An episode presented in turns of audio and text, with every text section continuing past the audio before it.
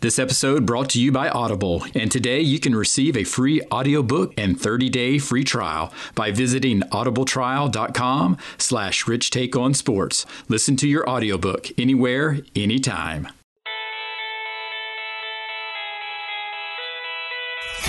Exploring the impact of sports. Welcome, Welcome to Rich Take on Sports, the sports podcast with life having conversations and hearing personal stories from those who have been impacted, built, and inspired by the role of sports in their lives. Here's your host, Here's your host. Richmond Weaver.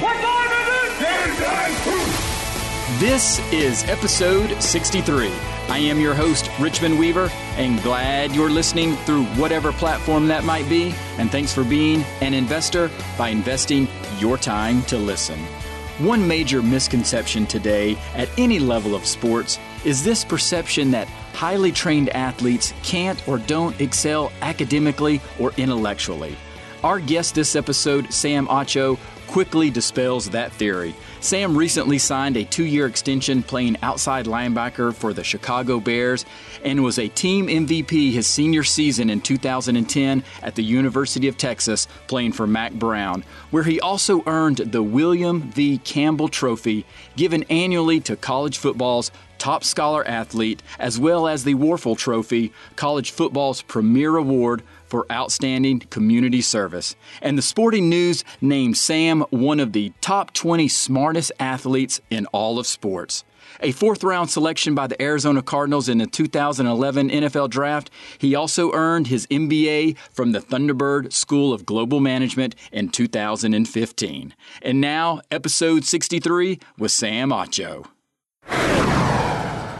Well, Sam, thanks so much for your time, sir. And as we get to learn more about your journey and how sports helped mold you into the man that you are today as a football player, humanitarian, public speaker, and probably most importantly, a committed Christian. But now you're also joining the world of podcasting, finishing up your first season helping host Relevant is doing a sports podcast. So, how did that all come about? Yeah, well, how it all came about is somewhat of a longer story, but uh, the podcast in particular, I guess I'll start with with uh, just the whole journey. You know, it's funny as you were saying, you know, NFL player, humanitarian, public speaker. I'm like, dude, this is exactly what I like. I prayed and hoped and committed Christian, right? Like this is like God, this is what I want to do. And so, um, a lot of the reason I started doing this podcast was I'm um, co-hosting it with a guy named Steve Carter, who's actually the pastor at Willow Creek Church. It's lead teaching pastor at Willow Creek. And I mean, he's just a great man, and, and honestly, he's a mentor.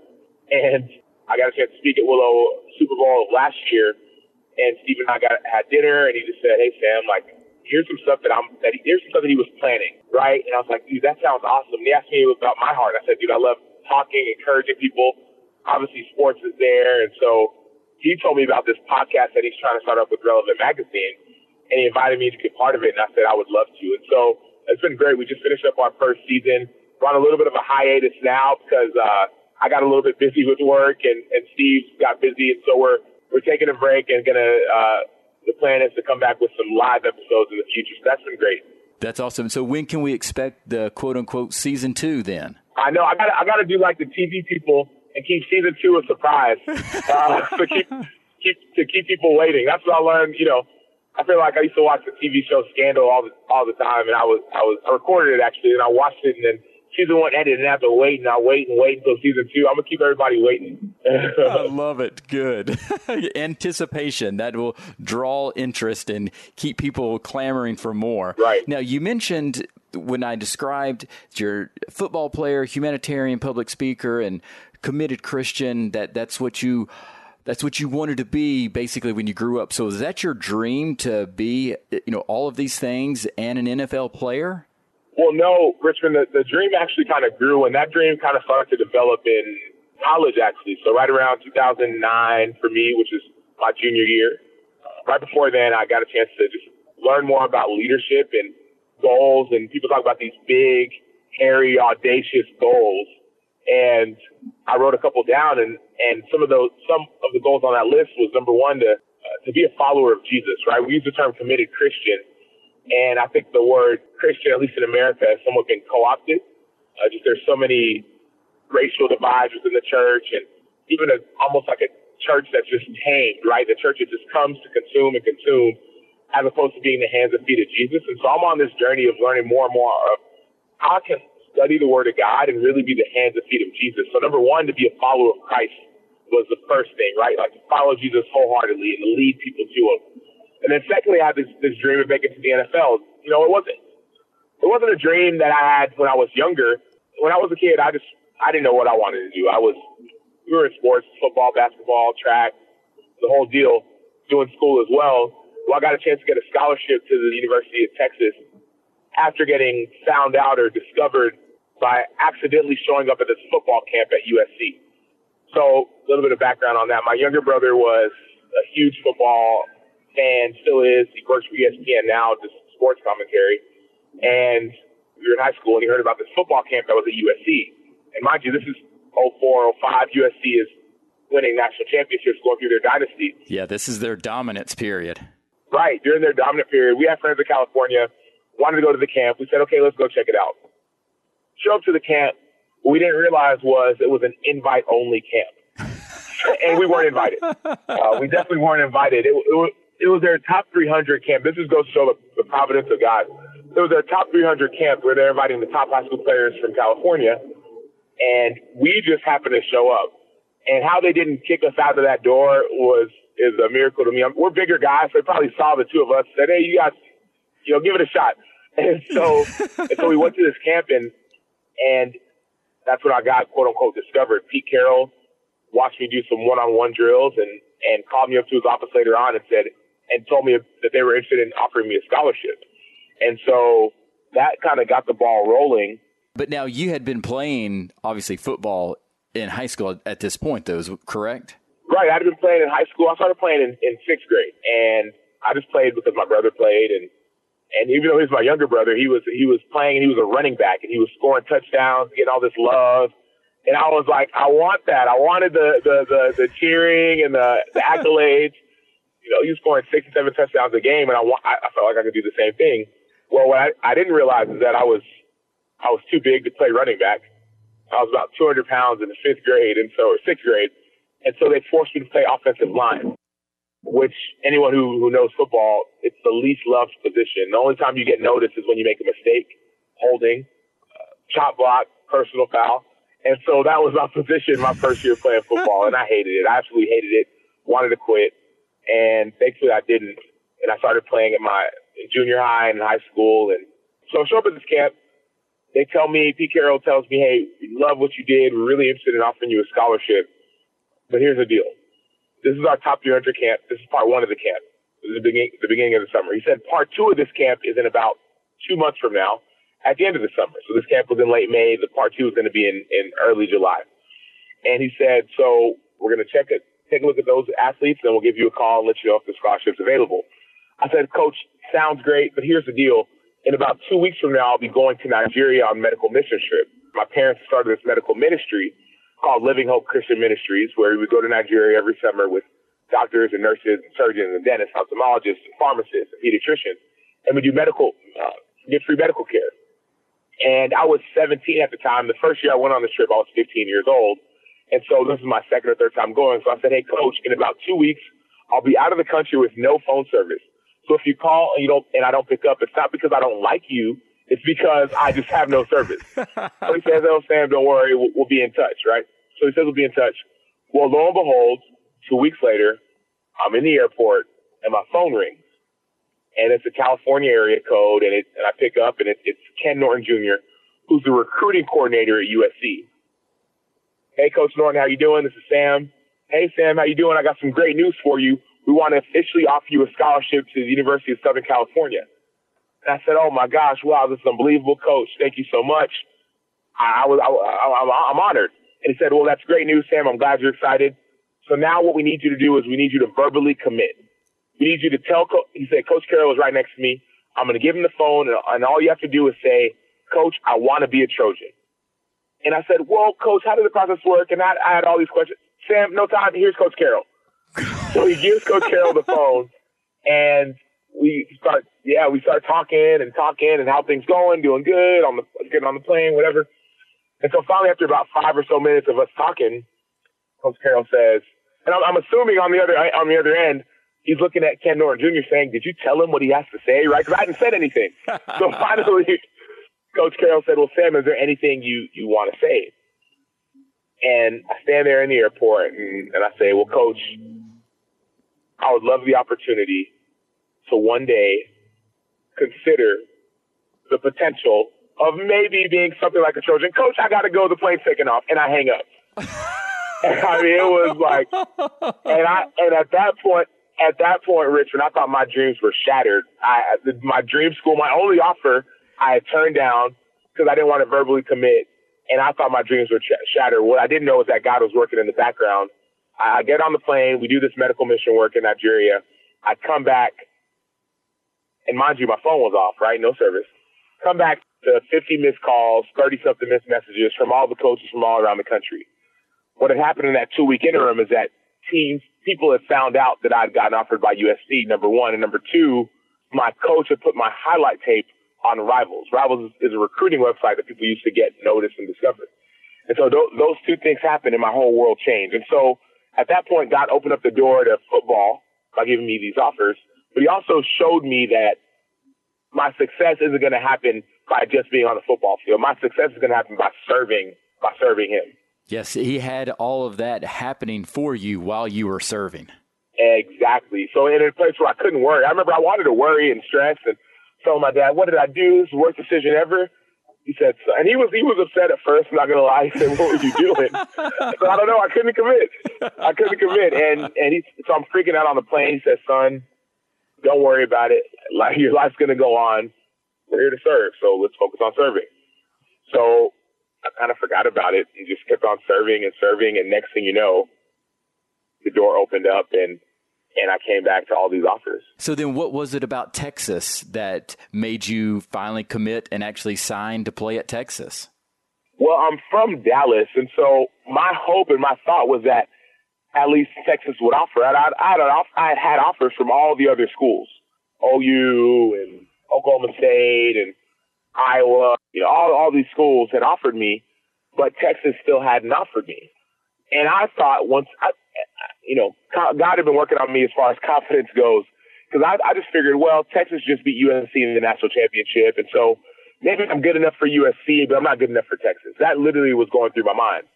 And my dad didn't know some of the guys who who recruit for the University of Texas. They knew my dad because they went to the same church we went to in in, in South Dallas in Oak Cliff in Oak Cliff.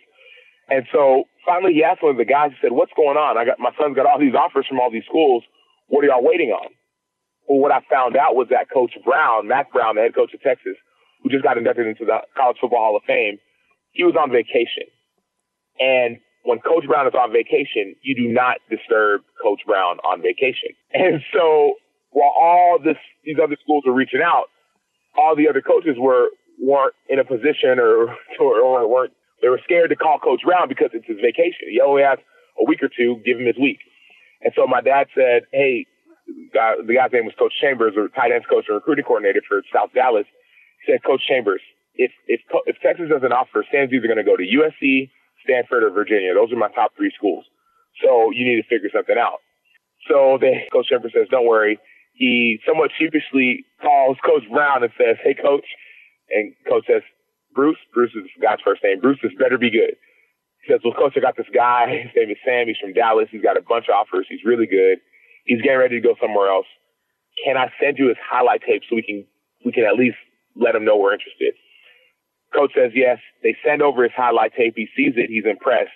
He, we schedule a visit, and then I go and I, then I go and I visit the University of Texas. And the difference between Texas and all the other schools, not only was it close and there was a family atmosphere, but also they were one of the few schools, the few big marquee schools that didn't pressure me to commit. So if you remember earlier in the story, USC was saying I needed to commit and I wasn't ready to do that. And a lot of, a lot of other schools did the same thing. I wasn't ready to do that. And so Texas was the one school that said, Sam, our bad. We dropped the ball. So here's the deal. Take as much time as you need. We're not going to press you. We're not going to stress you. We would love for you to come to Texas, but we realize that we're late, late to the party. So take as much time as you need and, and, and we'd love we'd love for you to be part of the team. And as soon as as soon as they said that, I instantly said yes because that's the type of environment I wanted to be a part of. Now, had you been a Texas fan growing up? I actually was not. I wasn't a big number one. I wasn't a big football fan. I was just I'd watch college football, Richmond, and I would say this isn't realistic. I could never do this. Like it's it's not going to happen. And even Texas in particular, I would watch Texas, and they were winning so many games.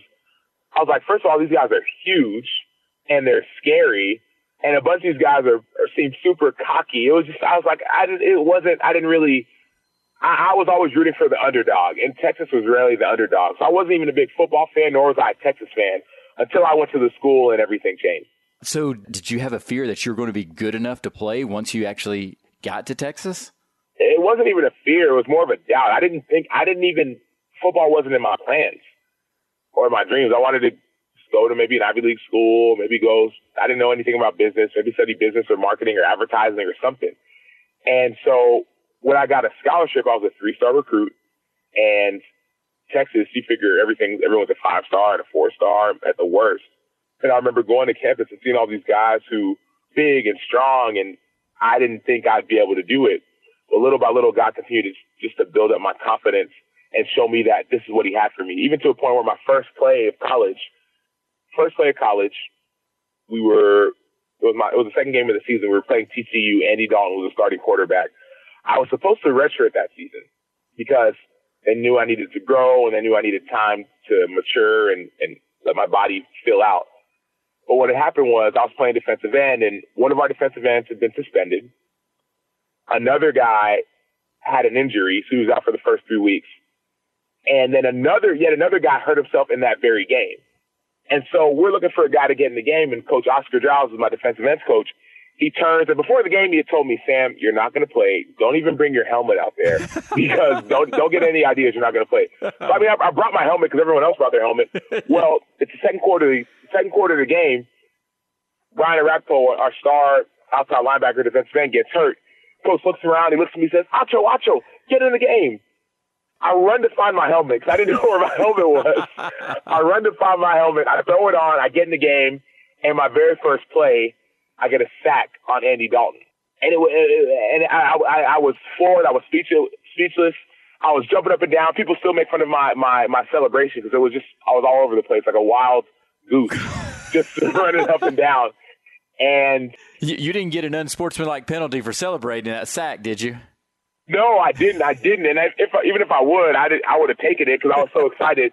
And so I'm jumping up and down. I'm so pumped. I'm the man. I just made the play. It was second down, right? So I was going to go for third down, get the sack. All of a sudden, coach is like, Acho, Acho, get off the field. and I'm like looking around like, he can't be talking to me. I, I got the sack. I'm the man. No, no, get off. I get off the field. I said, Coach, what happened? I just got a sack. That's good, right? He says, Sam, you weren't supposed to be in the game. I said, Coach, you told me to go in the game. He says, I know, I know, I messed up. Coach Brown wanted you to redshirt. You're not supposed to be in the game. and so that was the beginning of my of my college career. Uh, and so, but yeah, but but it was just moments like that, Richmond. That every single moment, every single step, God showed me, hey, Sam, I've got you. Don't worry, I got you. And so that was the story of my career. And so little by little, even even my third my to my third year in college so at this point, Brian Orakpo, outside linebacker, defensive end guy, graduated, and he was he was a first round pick. I think he was tenth overall. And all of a sudden, me, this freshman or sophomore who hadn't really played at all, the coach meets with me and says, Sam, you know everything that Rak did? I want you to do that now. That's your job. That's your position. And so I'm like, what? And God just opened the door and paved the way. And you obviously have a great career, and the team is really good your junior year, making it to the national championship game against Alabama. And how different would that game have been if Colt McCoy doesn't get hurt? Well, I think I talked to every. I talked to. I even talked to guys who played at Alabama. I remember talking to them after after the game, or even guys when we were going into the draft or years after. They, even they, in my opinion, and they said it right. Maybe they disagree now, but even they said, "Man, if Colt would have played, we would have lost. That they know they know they would have lost.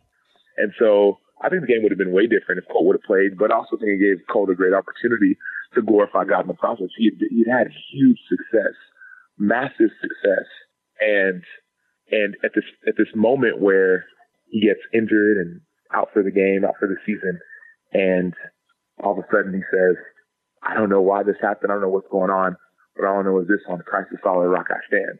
And so this, yeah, he hurt, he got hurt and all this and all that, but this injury gave him the opportunity to glorify God. Of course, there's always a door that opens up when you think one is closing. Right, right.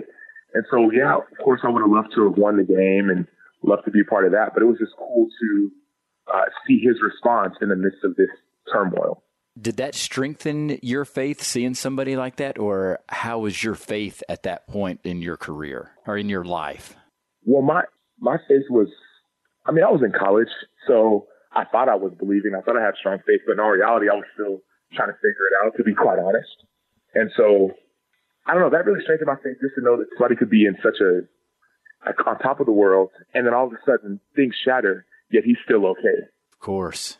And then at that point, does that when you really started putting efforts into, okay, I'm going to go for this dream of being an NFL player now?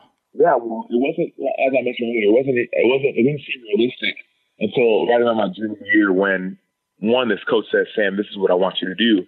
But secondly, I, a mentor, I had a mentor who came into my life, a guy who was supposed to get friends with my dad, and he was actually the team doctor for the Washington Redskins. So different teams have different team doctors. He's one of their team doctors, and he, and he knew my dad. And so we just had a conversation one time. He said, Sam, you have all the abilities to, to make it to the NFL. So you're just as big and strong and fast and smart as any player that I ever spent any time with. But the only difference between you and the difference and the difference between you and them is that all these guys who've made it, each each of them to a man, they all believe they could make it, and you don't. That's the only thing that separates you two. And it was true. He said, he said, he said, Sam, like these guys, they believe to a certain extent if they would change the way that they they they they trained. They would train even harder because they knew they were gonna make it. They would change the way that they eat. They would eat certain things and not eat certain things. They knew they had to prepare their bodies for the next level. Even even even t- something as simple as the water that they drank, they they would make sure they have their to have their own water. They didn't want any tainted substance or any tainting anything that could get that could that could hinder them from making it to the next level. And so he said, you just got to start believing. And so after that conversation, even though I didn't tell anybody on the outside that I was going to make it, I knew that I was going to make it. Now you played with Arizona coming out of Texas, and then now you just signed another two-year deal with the Chicago Bears. So how different have the two locker rooms been?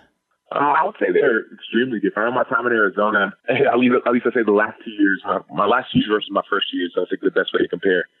Last two years in Arizona, we were 10 to 6, 11 to 5, and everyone thought they were the best player in the world. Everyone thought they should have been in the Pro Bowl. Everyone thought they were, they were just the best. Even our third string safety felt like he should have been starting. And he actually got a pretty big deal to go to, to go to, uh, the Baltimore Ravens.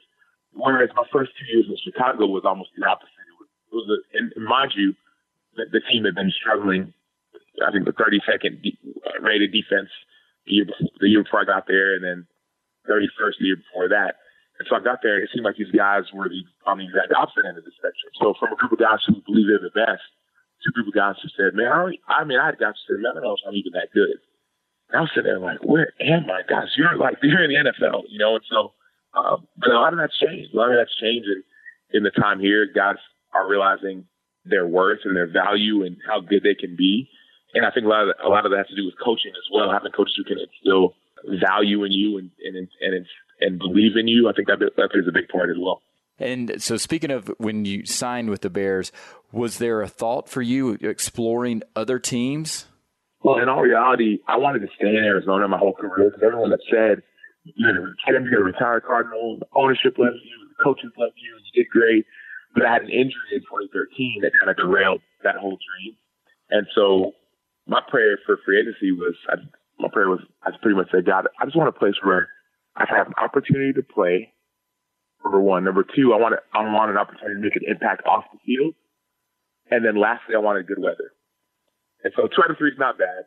Uh, two out of three isn't bad, but, uh, and actually the, the last three, the last three winters have been relatively mild for Chicago. So, so yeah, it wasn't really, I didn't really care where I went. I just wanted an opportunity to play uh, you know, I had been in a place where I started almost my whole career. Then after an injury, I came and I lost the starting spot, and, and coaches almost lost value in me. It seemed like even my teammates didn't see my worth, quote unquote. and it hurt. And so I just wanted a place where I can go and play and show people what I can do. And, and also I know that once again, going back to that humanitarian piece, it's more than just football. I wanted to go to a place where I can make an impact off the field, and, and Chicago has been just that. When you suffered that injury and it was a broken leg, mm-hmm. was there doubt? Did it ever creep in that you would actually make it back to playing again? Crazy enough, there's never any doubt that I would ever make it back to playing. I just wanted to know from God what He wanted me to do with that injury. Because I know, here's the deal, Richard. There have been plenty of times where I could have been hurt in practice and games, broken ankles, broken knee. I hurt, uh, t- torn MCL. I plenty of times where I should have been hurt, yet for some reason it was never as bad as as it seemed. And for some reason, this day, this game, God decided that that was the game that that fall was going to actually be a break. And that break turned into a broken fibula, and that took me out for the season. So my question was just, God, what do you want me to do with this? And, and what do you want to show me? And what he showed me is that I don't have to stand on football to give him glory. He showed me that football is a tool and it's great and it's a, it's a job and enjoy it and make the most of it, but it's not the only thing. He shows me he showed me that I'm so much more than a football player. By give and he did that by giving me opportunities to to speak, to work on my speaking. That's where that last piece comes in. The, the, the public speaker he gave me opportunities to speak. Uh, I did a show with Channel 12 News in Arizona called Sam in the City, where after I got hurt, I called up a local station. I said, "Hey, broke my leg. I'm out for the season. Most guys, when they get hurt, they disappear. That's what happens. The ship set sail. Most guys, they disappear and they go rehab, whatever, and they're sad. I said, I'm not going to do that. I'm going to do my rehab. I'm going to do my work, but I'm not going to waste my suffering. I'm going to, I'm going to suffer with the city.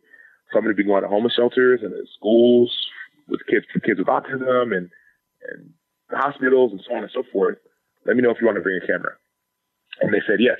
And so that turned into this segment where not only not only did we go and suffer with the city, but we saw the cool parts about the city of Arizona that no that most professional athletes never get to see because you usually come here for a season and you play and you practice. So I said I want to explore, and so we, we turned to a, a, a, weekly segment called Sam in the City on, on Channel 12 News, and that turned into a a show that I got a chance to do my last year in Arizona called the Sam Acho Show, which was a weekly TV show that was broadcasted online and and it was like God just showed me that He has so many so many more plans for me outside of football.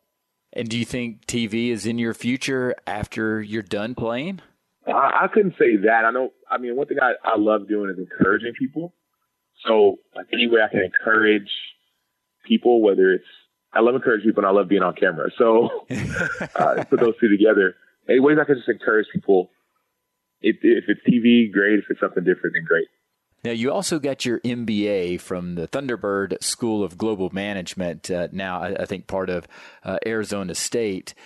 So, education is obviously very important to you. And with that, how do you feel about CTE right now? And is that something that you think about on a daily basis when you're out there playing? Yeah, so as far as the CTE conversation goes, whether you care about education or not, I think that, that it's a factor and it's important to you. And so I think the biggest thing for me is that it's, it's it just added another factor to weigh in. When you decide to play football, you know you're going to have aches and pains, and you know you're going to be in the public eye. And so you weigh that and you say, is it worth it? Well, now you got to add this mental health factor. You, there's a question of, man, is my what, what's what is my brain going to look like 20, 30, 40, 50 years down the line? And so uh, the way I see it, as long as God still has me feeling good and still says it's where I need to be, then I'm going to keep on playing. As long as, as long as I still enjoy it and and enjoy the relationships and enjoy and love the game, love playing, I'm, I'm going to keep on doing it. And as soon as that love and joy goes away, then I'll do something else. And what are you most passionate about outside of football? Like I said earlier, I love encouraging people. I love, honestly, I love letting people know about Jesus any way I can. And so whether it's by living it or by talking about it. And so just like to encourage people and lift them up and let them know about there's more to life than just what we have today, which is fame and acclaim and money and power. Any way I can do that, that's what I want to do. And then obviously continuing with the humanitarian, I would presume with the Living Hope ministries. And so where does that stand now? Yeah, so it's kind of with the humanitarian piece. With that ministry, 15 and whatever it was years ago that I went on that trip for the first time, well, now we're actually able to open up a medical center, Living Hope Medical Center in in a village in Nigeria that's open year round. And so now we've hired Nigerian doctor and nurses, people getting help year round. And so the ministry's going great it's really growing and God has been unbelievably faithful in that. That's great. Well, I've been involved in several mission trips by donating medical equipment. Now, I haven't been yet, and that's on my bucket list to do. Uh, my wife and I have talked about it, but I have been involved in at least helping with the medical devices for surgeries that you're talking about. And I imagine you guys are involved in plenty of surgeries when you're over there. Definitely, and we'll, I, we'll have to maybe talk offline, even if you can't come over. If you got some stuff, ways to support, that'd be great. That'd be I great. do. Yes, I'd love to to help you out and be involved with that. Now, finishing up here, Sam. At the end of the day, sports impacts a lot of people and what it can do to their lives. So, what is it about sports that you love the most? What I love the most about sports is that you get a chance to be on a team with people from tons of different backgrounds and you're around each other nonstop, doing life together, and you get a chance to accomplish a, a common goal. And it's not just the accomplishing the common goal part that I really enjoy, but it's the part that we get a chance to interact with people you never would have interacted with otherwise. Whether you're a white guy from Florida or you're a black guy from Chicago or whatever, uh, you interact with people who you may not have ever seen. You get a chance to do life with them and you love encouraging people, as you have mentioned. So, what words of wisdom that you would like to share that has been a lot to you in your life? It has to be a Bible verse, yeah, Hebrews 11 1, Hebrews 11 6 talks about, and then Jeremiah 29 13. Just two things. One, faith, and faith, which is Hebrews 11 1, it says the faith is the substance of, substance of things hoped for, the evidence of things not seen. And then verse 6 says that without faith, it's impossible to please God. So, number one, believing, right? Having faith. And then once you believe, trust like trusting God and His word. So Jeremiah twenty nine thirteen, it says, "You will seek me and you will find me when you seek me with your whole heart." And so I think a lot of people want to find God and want to find what it is to have a relationship with Jesus. And He pretty much says, "If you seek me wholeheartedly, you'll find me." But you got to seek me wholeheartedly. And so, anyways, I would just say uh, to anybody who's doubting or confused, seek God wholeheartedly, and, and you'll find Him. Well said, sir. And Sam, I can't thank you enough for your time and looking forward to the upcoming season with the Chicago Bears. Awesome. Thanks so much, Richmond. It's obvious that being one dimensional isn't a part of Sam's DNA, as it's evident that he's not defined by one aspect in his life, and that's being an athlete. And many times for athletes, they are solely defined by the sport that they play. While he has many more years left in his playing career in the NFL, I think we have all learned that he's also preparing himself for whatever the future holds to ensure success in his next chapter. Now that finishes episode 63, and remember, focus forward so we don't live in the past. All the best, everyone. You've been listening to Rich Take on Sports, the sports podcast with life. Visit richtakeonsports.com to subscribe and catch up on any episodes you might have missed. You can also follow us on Twitter at Rich Take Sports. Thanks for listening.